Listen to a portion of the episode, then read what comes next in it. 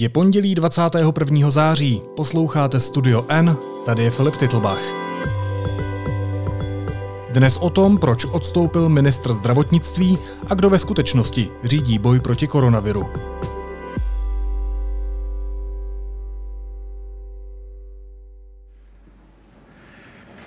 Dobré ráno, dámy a pánové. Eh, po důkladném zvážení aktuální situace jsem se rozhodl, že odstoupím z funkce ministra zdravotnictví.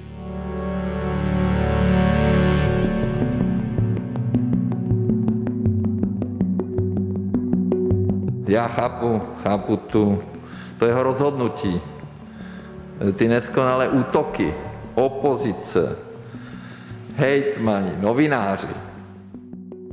Děkuji samozřejmě i médiím a novinářům za veškerou spolupráci a za to, že jste prezentovali naší práci na rezortu zdravotnictví. A i, a i ministři z koalice, všichni na něj útočili. A v podstatě se neuměl bránit.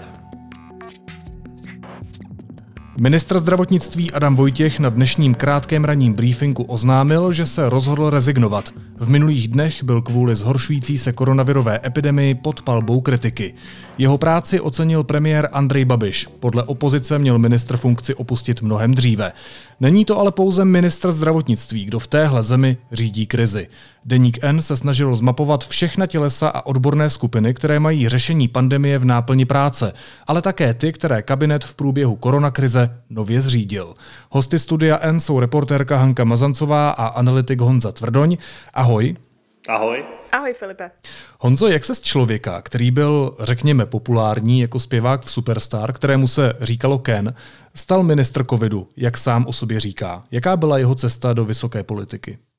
Adam, Adam Vojtěch, a to je spíš taková anekdota s tou Superstar, on vlastně je absolvent právnické fakulty uh, Univerzity Karlovy v Praze, uh, vlastně kromě toho studoval ještě na fakultě sociálních věd a vlastně byl velmi pracovitý. Obecně z toho o něm ví a i hned po dokončení školy vlastně začal spolupracovat s Andrejem Babišem.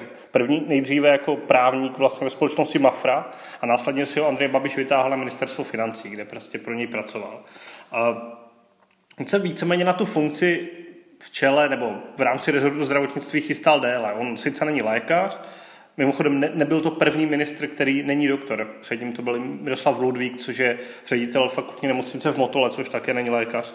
Tak eh, Adam Vojtěch, on vlastně pro premiéra fungoval v rámci nějakých získávání manažerských informací, pracoval na ministerstvu financí jako tajemník a když Andrej Babiš vyhrál volby v roce 2017, tak si ho vzal už do své první vlády. A od té doby vlastně už téměř tři roky Adam Vojtěch fungoval jako ministr zdravotnictví, což z něj dělá druhého nejdále sloužícího ministra zdravotnictví v České republice. A jak lékaři nebo experti ze zdravotnictví hodnotí to jeho působení nebo tu jeho práci v úřadu? Je to, je to vlastně různé, no. tak například prezident České lékařské komory pan Kubek eh, vlastně tvrdí, že Adam Vojtěch měl odejít dávno, že svou eh, vlastně činností, respektive nečinností ohrozil eh, zdraví vlastně lékařů a obecně zdravotnického personálu na jaře, když nebyl schopný sehnat ochranné pomůcky během první vlny koronaviru. Ale pak vlastně kolegyně Iva Bezděková mluvila například s některými řediteli nemocnic, kteří říkali, že jako to byl velmi schopný manažer a vlastně se spíš divili, že tam byl tak dlouho z toho pohledu, že řekněme, strpěl na sobě takové, řekněme, autoritativnější vedení pohledu jako předsedy vlády. Ale že on sám osobně vlastně byl poměrně schopný a ten rezort řídil dobře. Ostatně e, podobné, podobné vlastně vzkazy nebo vzkazky můžeme vidět i na sociálních sítích od lidí, kteří se zdravotnictvím zabývají. A když se dostaneme k veřejnosti, tak nakolik byl oblíbený u Čechů? Pokud se nepletu, tak teď je k dispozici nějaký nový průzkum. Shodou okolností v den, kdy Adam Vojtěch ohlásil svou rezignaci, tak vydala organizace STEM svá data, která vlastně měřila popularitu stranických osobností v září. A Adam Vojtěch je třetí nejpopulárnější politik v České republice z tohohle pohledu. Když se teda zaměřujeme pouze na ty stranické osobnosti, nepatří tam prezident nebo, nebo podobně. A důvěřuji mu zhruba 43% lidí, což je vlastně velice slušné číslo. A on vlastně ten nárůst nějaké důvěry veřejnosti v něj byl vidět už po té první koronavirové vlně. Agentura CVVM v červnu přišla s daty, která vlastně mu přisuzovala druhé místo v důvěryhodnosti politiků, hned za Janem Hamáčkem a ten rozdíl byl vlastně minimální, byl to, byl to jeden procentní bod. A u Adama Vojtěcha byl vidět velký nárůst vlastně důvěry v něj jako, jako v osobu, jako v ministra, jako v politika, právě po té jarní epizodě, kdy vlastně z ničeho nic mu začalo více důvěřovat asi 20% lidí v celé zemi. Ono je to samozřejmě dané tím, že byl více vidět a byl vlastně eh, spojen s tou krizí, která minimálně vlastně v březnu Česká republika zvládla dobře, ale je to vlastně trochu tak, tak, tak, takové paradoxní, protože u ministrů zdravotnictví ti většinou úplně populární nebývají, taky nemají moc velkou trvanlivost v české politice. Hmm. A uvědomuje si Andrej Babiš, že mu z vlády odešel velmi, velmi oblíbený člověk? Já myslím, že zcela bez pochyby, že tohle určitě bral Andrej Babiš a jeho tým v potaz a při tady téhle výměně. Vůbec nepředpokládám, že Andrej Babiš by rezignoval na, řekněme, nějaké základní povědomí o těchto informacích.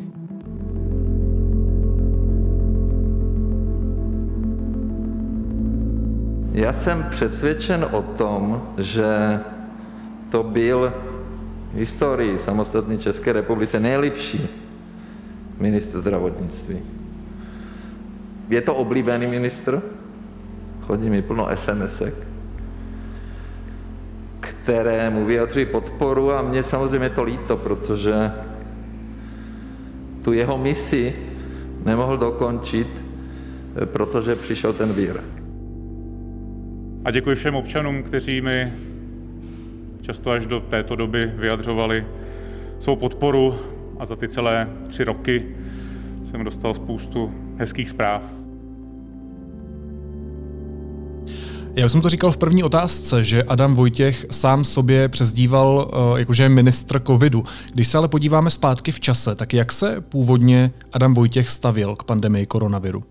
Vlastně tak, jak část společnosti, nebo jako velká část, nebo vlastně dominantní část společnosti. Jo? Když vlastně v lednu, nebo takhle, v prosinci v lednu začaly chodit informace o tom, že je nějaká epidemie, která se může vyvinout, tak eh, ještě jsme si úplně neuměli představit, že prostě tady celou Evropou a celým světem tady začne se šířit nějaká globální pandemie. Adam Vojtěch na konci září, když chtěla poslanecká sněmovna na poput, tuším tenkrát ODS, jednat o vlastně připravenosti České republiky na možnou epidemii, tak to víceméně odmítl s tím, že jsme připraveni a není velice moc o čem mluvit. Jo. Pak někdy za, začátkem února Adam Vojtěch napsal text do Mladé fronty, který vlastně koronavirus trochu tak jako připodobňoval chřipce, což je vlastně argument, se kterým dnes by vládní představitelé naprosto nesouhlasili a jakákoliv bagatelizace jejich z, pohled, z jejich pohledu dnes nepřijatelná. Ale to bylo právě v době, kdy v Česku nebyl ani jeden potvrzený případ, to se vlastně stalo až 1. března, kdy se v Česku potvrdili první tři případy nákazy koronavirem. Ale v každém případě to byla věc, která potom zpětně mu byla hodně vyčítána, že vlastně podceňoval tu hrozbu a i možná kvůli tomu právě Česká republika nebyla tak dobře připravena, jak připravena být mohla a asi měla i být. Dobře, a může být tohle jeden z momentů, který se mu nakonec vymstil, když se teď podíváme na aktuální čísla nakažených, těžce nemocných a mrtvých. Je to tahle bagatelizace? Může to být jeden z důvodů? Já si myslím, že ne. Já si myslím, že ne a to z důvodu právě toho, že toho března, dubna, května, kdy právě celou tu vlnu první jsme zvládli jako velice dobře jako země, i díky tomu, že vláda velice rychle zatáhla za brzdu a zavedla jako poměrně velmi striktní opatření, která vlastně zamezila tomu šíření, ať omezení pohybu a podobně. A já si spíš myslím, že jestli v tom mělo z tohoto období nějaký vliv, tak je to věc, která u něj přetrvává a to je právě vliv jako premiéra, který Adamu Vojtěchovi lidově řečeno do toho hodně kecal. No. Tam vlastně na začátku té pandemie bylo vidět, kdy Andrej Babiš vlastně oznamoval všechna ta opatření. Byl na každé tiskovce, kterou vláda dělala minimálně jednou denně, ale potom prostě, když ta opatření začala být nepopulární a byl v tom chaos a, a vláda komunikovala velice zmatečně, tak se z těch tiskovek úplně stáhnul premiér a právě to všechno přesunuli víceméně na ministra zdravotnictví. Ze začátku vlastně vydávala vláda svoje, svoje nařízení, kterými vlastně regulovala ten život v zemi, ale pak se to přesunulo na ministerstvo zdravotnictví a šlo to za Adamem Vojtěchem. To, to podle mě může být jeden důvod, který vlastně přetrval až do, až do dneška. Viděli jsme to někdy v druhé polovině srpna, kdy vlastně Adam Vojtěch a tým epidemiologů kolem něj chtěl vlastně zavádět plošné nošení roušek ve vnitřních prostorách, včetně škol, a proti tomu právě vystoupil veřejně premiér a vlastně dupl si a prosadil to, že tohle opatření zavedeno nebude. No, tady právě bylo vidět, že ta autonomie Adama Vojtěcha právě není úplně, úplně dostatečná. Dobře, Honzo, takže si to mám vyložit tak, že ve Vojtěchově konci hraje roli Andrej Babiš? Samotný jeho nadřízený? Tak samozřejmě nepochybně, no tak jako je to předseda vlády, který vlastně asi ho nebudeme podezírat z toho, že by nebyl poměrně dominantní nebo, ne, nebo nechtěl ty věci řídit hodně sám. Takže tady ta role tam samozřejmě bude na druhou stranu pro Adama Vojtěcha jako pro osobu a asi nejde z toho jako vytáhnout nebo vyextrahovat ten lidský faktor. Samozřejmě pro něho to jistě bylo náročné období i jako lidsky. Tam vlastně na začátku bylo vidět, že pro ty jednotlivé hráče, kteří vlastně tu pandemii řešili na té každodenní bázi, to muselo být fyzicky náročné, psychicky náročné, protože to byla situace, kterou vlastně před kterou zatím žádný ministr jako nestál. Jo. Takže je to asi nějaký když bychom to řekli s nějakým jako politickým kliše, tak je to nějaký komplex důvodů, proč jako se Adam Vojtěch pro tohle rozhodl nebo byl k tomu dotlačen, ale že zatím je do jisté míry fungování Andreje Babiše podle mě nepochybná. Kdo vám ty informace dal? Ježišek, řekněte přesně, kdo vám to řekl. Nemusíte to, nebuďte slušný, řekněte pravdu, kdo vám to řekl, který úředník, ne, jo, byl, vy jste moc hodný. Nedostal jsem tu informaci ze, ze státního zdravotního ústavu. Jméno. Uh, od paní doktorky Mackové, no která... tak, tak to řekněte. Ano. Paní redaktorka vás tady trénuje, politická odpovědnost, tak dostal tu informaci ano. od státního úředníka. Nebyla to vědomá lež, dostal jsem špatnou informaci a omluvil jsem se za to. A, a byla, říkám, že to byla chyba. Tahle slovní přestřelka, která velmi jasně ukázala dominantní a submisivní roli mezi premiérem a ministrem zdravotnictví, se samozřejmě dostala do obecného povědomí. E, začaly vznikat lidové vtipy, obrázky, zkrátka se to propsalo i do popkultury. Obvinil jsem křivě, řekl jsem, co jsem neměl, pocítil jsem rychle žel a hrubě zmar. Kež bych býval tehdy, na chvilku o něm měl, nejsem přece hrdina a superstar, nejsem přece hrdina a superstar. Teď ale zpátky do reality. Adama Vojtěcha má nahradit ve funkci Roman Primula, kterému se e, víc budeme věnovat v zítřejší epizodě, pokud se samozřejmě nestane nějaká další převratná změna nebo katastrofa. Dneska něco slibovat asi úplně nemá smysl, ale zpátky alespoň jednou otázkou k panu plukovníkovi, e, dokud to platí. Hanko, kdo je Roman Primula? Co od něj čekat? Roman Primula je uh, bývalý náměstek ministra zdravotnictví uh, za Adama Vojtěcha, se kterým ale, což vlastně jako není žádným tajemstvím, neměl, neměl úplně dobré vztahy, ale uh, spíš víc do té jeho minulosti, tak uh, on byl například ředitelem fakultní nemocnice, je to, řekla bych, uznávaný epidemiolog, který uh, stojí i v různých, i vlastně mezinárodních organizacích, uh, pokud jde o epidemiologii a vlastně do jisté míry, jak už jsme se tady i bavili, tak se právě stal tou, tou tváří toho eh, boje proti, proti nemoci COVID-19 u nás. A jak jsme se dozvěděli před chvílí z tiskové konference, tak Andrej Babiš říkal, že bude mít především na starosti logicky krizové řízení. Pojďme se ale teď podívat dovnitř toho systému. V posledních dnech přibývají tisíce nových potvrzených případů koronavirem. A mě zajímá, kdo má za to zodpovědnost a kdo rozhoduje o těch opatřeních. Kdo má tu základní pravomoc?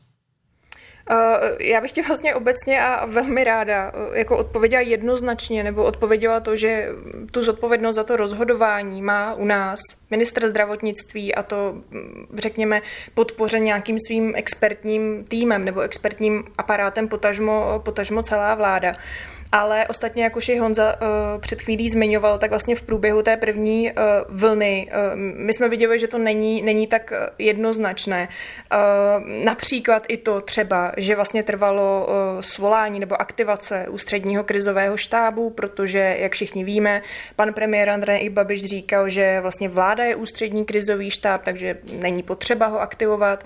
Uh, a tady vlastně kromě těchto těch, řekněme, jako zavedených nějakých jako těles nebo nástrojů, jakkoliv to budeme nazývat, které vlastně jako na které pamatuje naše legislativa a které jsou součástí toho připraveného krizového řízení, tak ale vlastně vláda začala ustavovat eh, jako zcela nová tělesa, zcela nové orgány, což znamená vlastně tvořit takový jako paralelní systém mimo ten zavedený, který je neoskoušený nebo byl neoskoušený a možná v některých jako aspektech nebo ohledech asi, asi i zbytečný. A právě proto my jsme se, nutno teda podotknout, že s kolegyní Evou Romancovou vlastně rozhodli podívat na to, jednoduše řečeno, kdo a na základě čeho řídí Česko v době pandemie. A vlastně jsme dospěli k názoru, že že e, premiér se rozhodl naši zemi vlastně jako provést tou krizí podle pravidla, jsme to tak jako humorně nazvali, e, kolik orgánů řídíš nebo zřídíš, tolikrát si premiér. Jak už se ale zmínila, tak Česká republika má ty nástroje, které jsou pro řešení těchto krizových situací určené. Zmínila se třeba ústřední krizový štáb.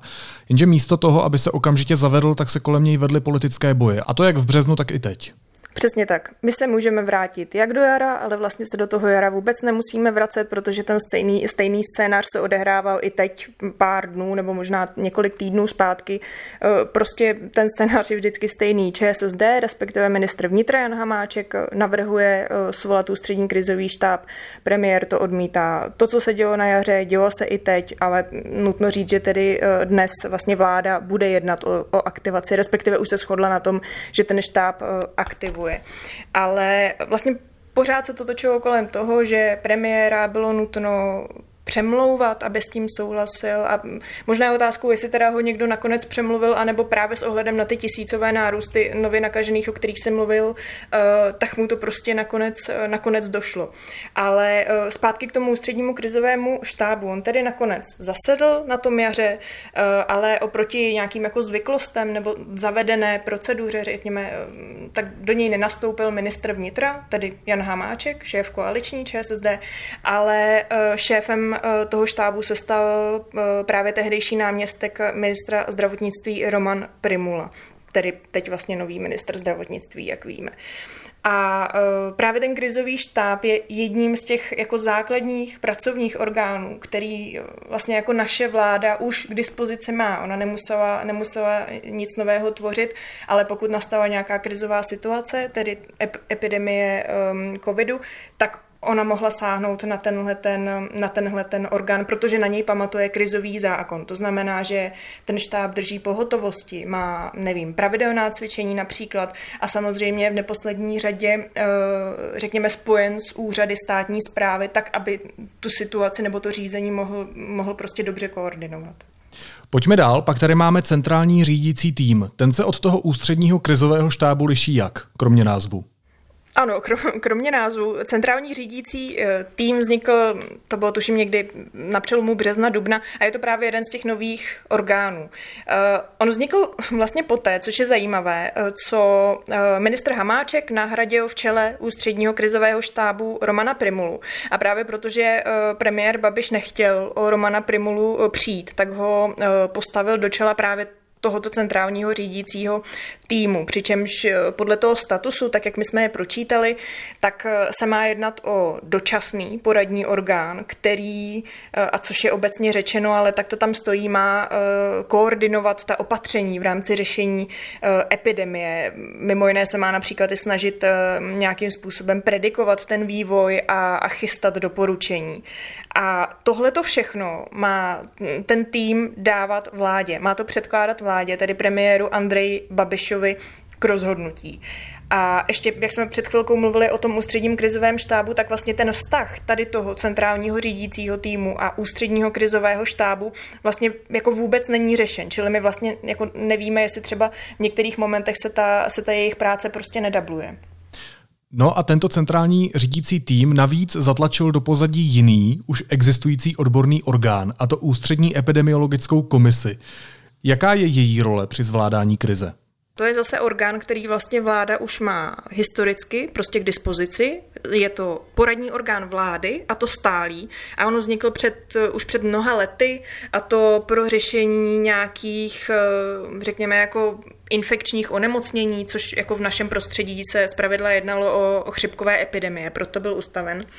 Eh, jeho členy jsou vybraní ministři, ale eh, součástí je například i, což je důležité, zpráva státních eh, hmotných rezerv, anebo třeba nemocnice na Bulovce, což právě vlastně ilustruje to, že je to, že je to tým odborníků. A důležitý ve vztahu právě k k ústřednímu krizovému štábu je to, že ta epidemiologická komise je vlastně automaticky jeho součástí, pokud se, pokud se řeší epidemie nebo pandemie v zemi. Tak pojďme k další funkci. V době, kdy se Česko potýkalo s tou první vlnou epidemie, tak se začaly prohlubovat spory právě mezi eh, ministrem zdravotnictví odcházejícím Vojtěchem a jeho tehdy náměstkem, teď tedy novým ministrem zdravotnictví Romanem Primulou. I když se stal tehdy eh, tváří, myslím pan Primula, všech těch opatření a podle průzkumu společnosti Kantarmu důvěřovalo mnohonásobně víc lidí než Adamu Vojtěchovi, eh, tak ty neschody vyústily v jeho odchod. Premiér Babiš o něj ale nechtěl přijít a tak mu vláda vytvořila speciální funkci vládního zmocněnce pro vědu a výzkum ve zdravotnictví, kterou vlastně prakticky do dneška vykonával. Co on vlastně konkrétně dělal a nebude to teď tedy chybět, když se stane ministrem zdravotnictví? No, jako mohla bych ti trochu odpovědět takovou tou frází, kterou novináři při rozhovorech slýchají a to je taková ta, to je velmi dobrá otázka, pane redaktore. A upřímně mě by to vlastně taky zajímalo. Vláda ten post e, zmocněnce pro Primulu vytvořila e, ke konci května a to vysloveně prostě na míru pro Romana Primulu. Přesně jak si říkal, aby o něj premiér Babiš nepřišel, protože musel odejít z ministerstva zdravotnictví. Ovšem tedy nutno říct, že ty neschody s ministrem Vojtěchem vlastně nebyly, nebyly jediným důvodem důvodem. Ono šlo taky o to, že, eh, a to je prostě fakt, že Roman Primula dosud pořád nezískal eh, bezpečnostní prověrku od Národního bezpečnostního úřadu, kterou vlastně ministerstvo zdravotnictví zavedlo jako povinnou, přičemž Roman Primula tvrdí, že ministerstvo k tomuto kroku přistoupilo eh, z toho důvodu, že se bálo jeho popularity, což asi ponecháme bez komentáře.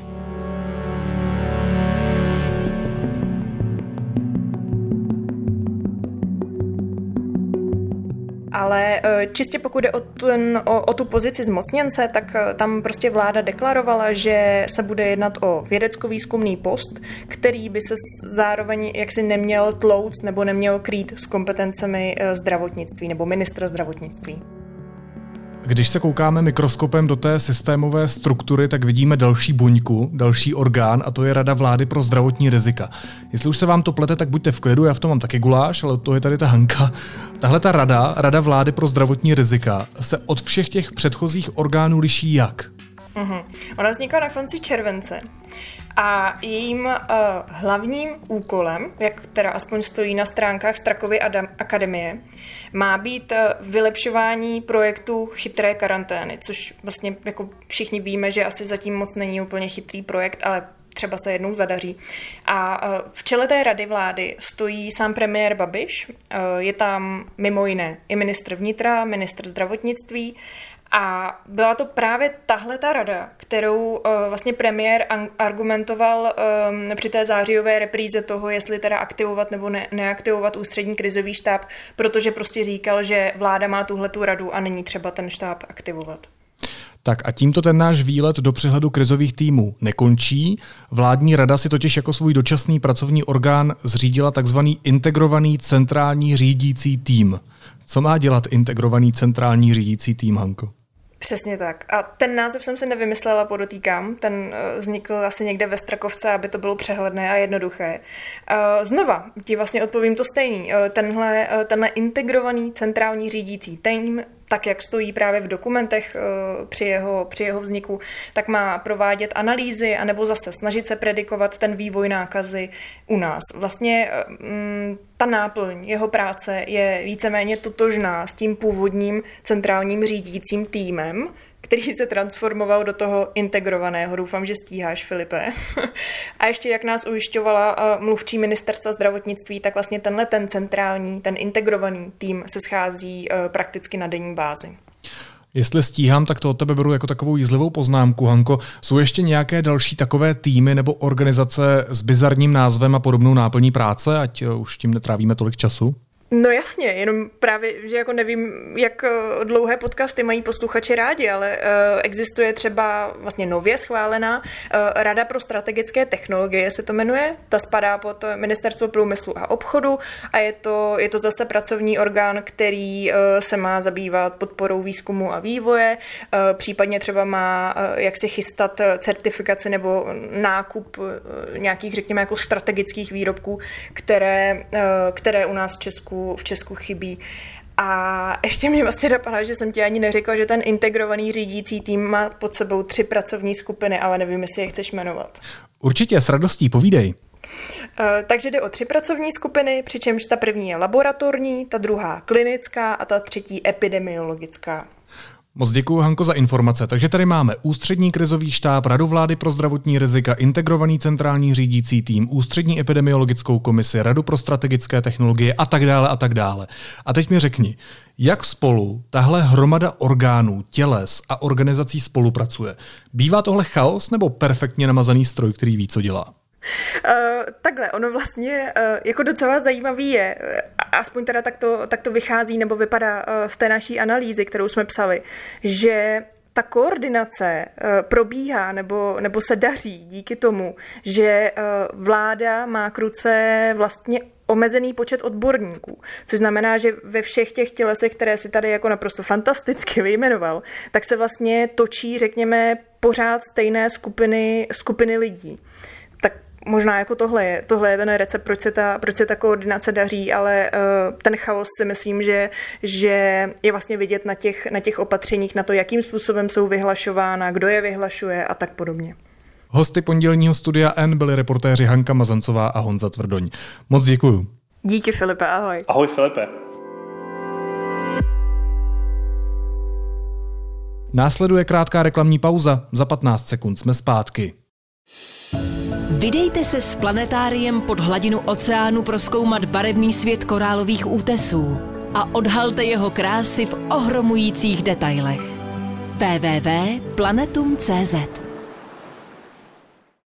A teď už jsou na řadě zprávy, které by vás dneska neměly minout.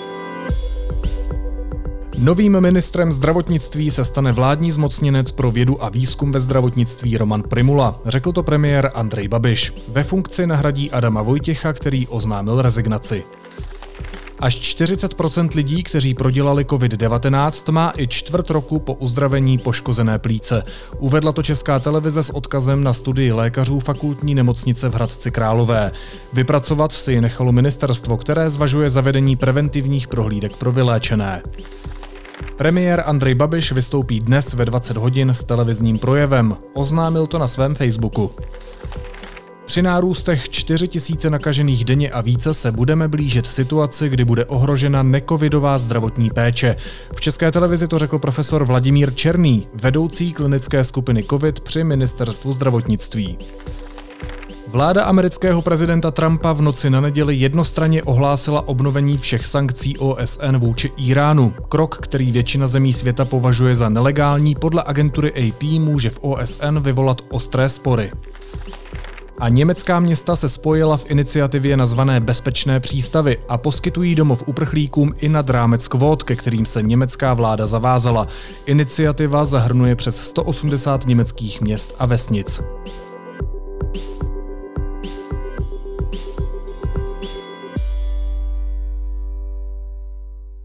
A na závěr ještě jízlivá poznámka. Pokud si myslíte, že se teď všechno dá do pořádku, tak si vzpomeňte na jedno staré české přísloví, které říká, že jedna primulka podzim nedělá. Naslyšenou zítra.